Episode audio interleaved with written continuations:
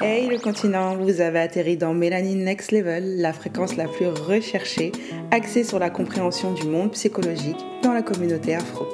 Je suis Jay Doza, psychopracticienne, spécialisée dans la compréhension et la gestion du traumatisme. Alors vous verrez, mes épisodes sont assez atypiques. Du storytelling mélangé à de la psychologie, le tout bien saucé de musique entraînante, mais qui ont pour seul objectif de vous éclairer sur vos situations, sur vos états d'être et sur les émotions que vous vivez et qui vous empêchent encore de trouver votre émancipation psychologique. Alors, installez-vous confortablement, car ça y est, nous partons vers le next level.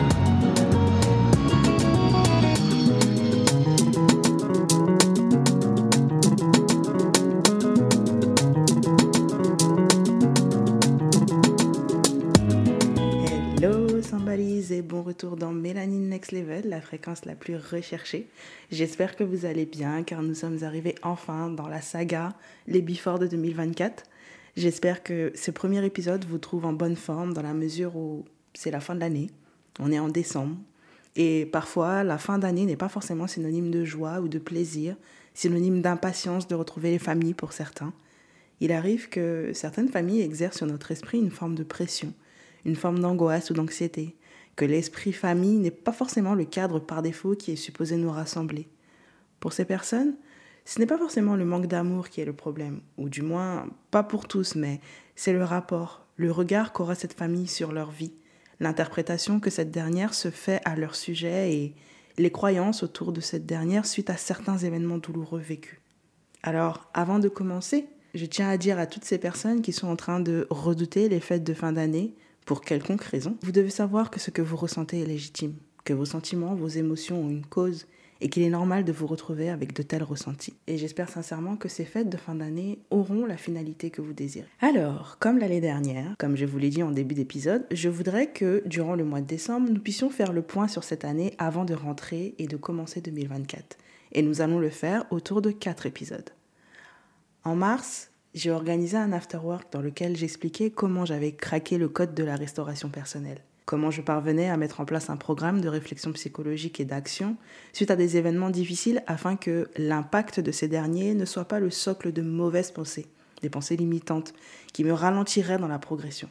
J'ai longuement pensé à transformer cet afterwork en un atelier en ligne, un atelier que vous pourriez vous procurer à n'importe quel moment, lorsque vous vous sentirez bloqué par une circonstance, par un événement, lorsque vous penserez qu'une situation vous a vraiment marqué et que vous êtes encore coincé dans cette dernière, afin que vous puissiez travailler sur l'interprétation de ce dit événement et sur la meilleure gestion de gérer ce dernier.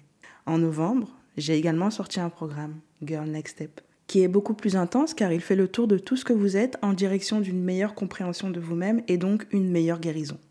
Donc, pour les before de cette année, je vais essayer de regrouper un peu les deux. Ok je vais donner un peu du contenu qui a été proposé durant l'afterwork, mais également un peu du contenu qui est proposé dans Girl Next Step, afin que vous puissiez faire un travail d'introspection avant 2024. C'est plutôt une bonne idée, non? Je pense que ça, c'est une bonne idée. Je pense que c'est ce qui vous aidera le mieux pour réellement bien finir cette année.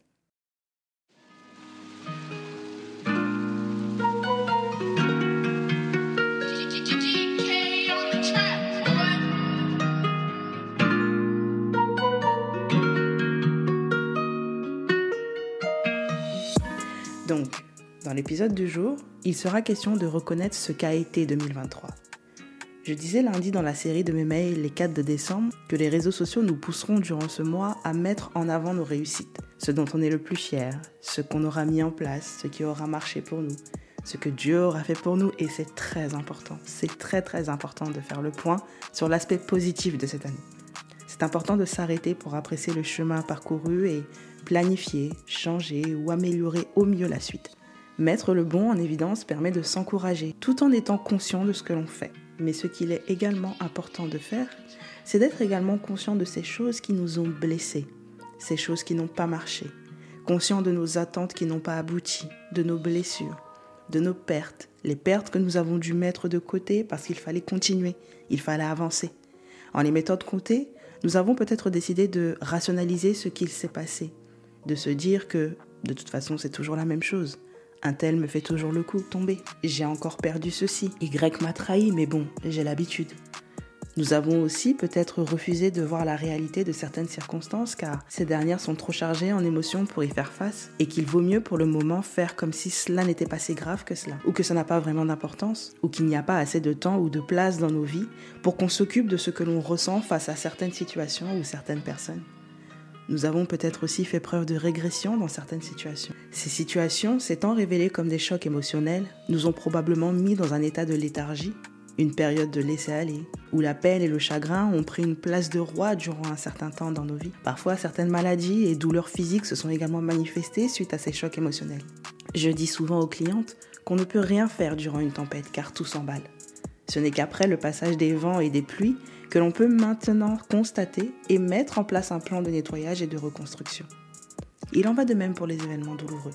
Il en va de même pour les échecs, les blessures. Durant les 11 derniers mois, vous avez certainement traversé certaines difficultés assez marquantes. Lorsqu'il est secoué, l'esprit n'est pas rationnel dans un premier temps. Il ne comprend pas ce qu'il se passe et il cherche des réponses. Il va donc susciter en vous un flot d'émotions et de pensées en réaction à l'événement vécu. Pour pouvoir faire le point sur ce que vous ressentez, il faut qu'un minimum de calme psychologique soit observable et que ce calme se mette en place grâce à un travail de régulation émotionnelle qui peut durer un certain temps. Et généralement, c'est un temps que beaucoup d'entre nous ont du mal à observer et à s'autoriser. Et lorsque la régulation s'est faite, il s'agit maintenant de travailler sur l'interprétation de l'événement afin de ne pas faire des conséquences de ce dernier de l'engrais pour une croyance limitante. Petite parenthèse, je ne sais pas si ça s'entend, mais là je suis vraiment en train de parler du nez et d'avoir des excès de salive dans la bouche parce que j'ai presque perdu ma voix.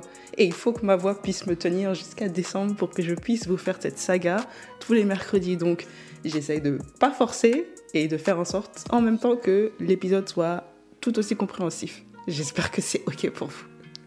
Alors je continue.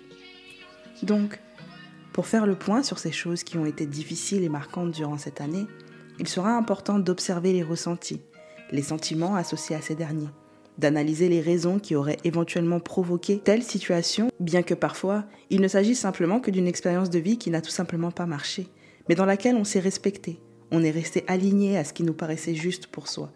Il sera bon ensuite d'observer les pensées que nous avons et les comportements associés à ces pensées, en vue soit de les corriger, soit de les renforcer, soit d'en développer de meilleurs. Chacune des expériences que nous vivons est une variable dans notre équilibre psychique.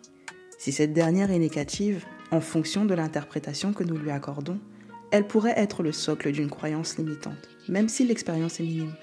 Et les croyances limitantes sont maintenant ces pensées qui vont vous suivre au quotidien et vous ralentir dans votre parcours de guérison. Maintenant, une fois que cette première partie du travail est effective, il y a un élément qu'il ne faut pas négliger. Dans le programme, je rappelle souvent aux femmes qu'il est beaucoup plus facile de se sentir mal que de se sentir bien. Pourquoi? Parce que se sentir bien demande une production d'énergie au cerveau.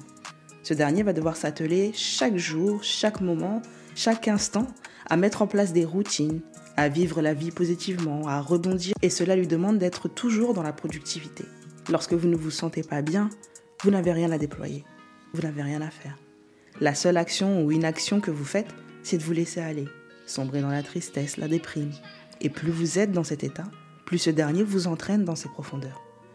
Et ce qui provoque nos sentiments de mal-être, d'échec, le fait de ne pas se sentir heureux, le fait de penser que nous n'arrivons pas à profiter de la vie, c'est l'anxiété que nous développons face au futur.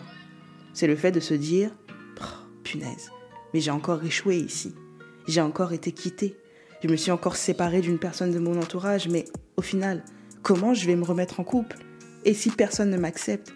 Et si je tombe encore sur des personnes mal intentionnées Et si Et si Et si? Se soucier de guérir du passé et de vivre un bon futur sont des temps d'observation à prendre, oui. Mais pas des moments dans lesquels on reste parce que vous ne pourrez pas vous concentrer sur ce que la vie vous offre aujourd'hui simplement parce que vous essayez d'avoir le contrôle sur des choses qui sont inexistantes ou des choses qui ont existé mais qui ne sont plus à portée de main. Je sais, c'est une vraie phrase de développement personnel toute niaise, mais pourtant, vivre dans le présent, exprimer ses émotions et construire des barrières saines sont trois éléments de base qui ne nous sont pas inculqués pendant l'enfance et qui sont pourtant les bases d'une santé mentale équilibrée. Apprenez à être ancré dans le présent. Lorsque vous finissez de faire le point sur votre année, de regarder les choses qui ont fonctionné et d'accueillir celles qui n'ont pas fonctionné, et de travailler sur l'interprétation de ces événements, prenez le temps de ne regarder ni devant ni derrière. Accueillez les conclusions que vous venez de mettre en lumière et marchez. marchez.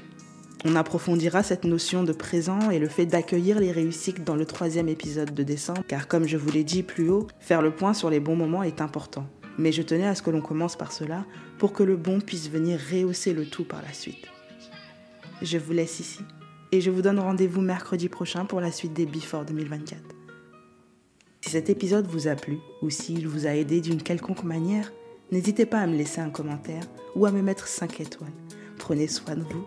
J'ai le micro. XOXO.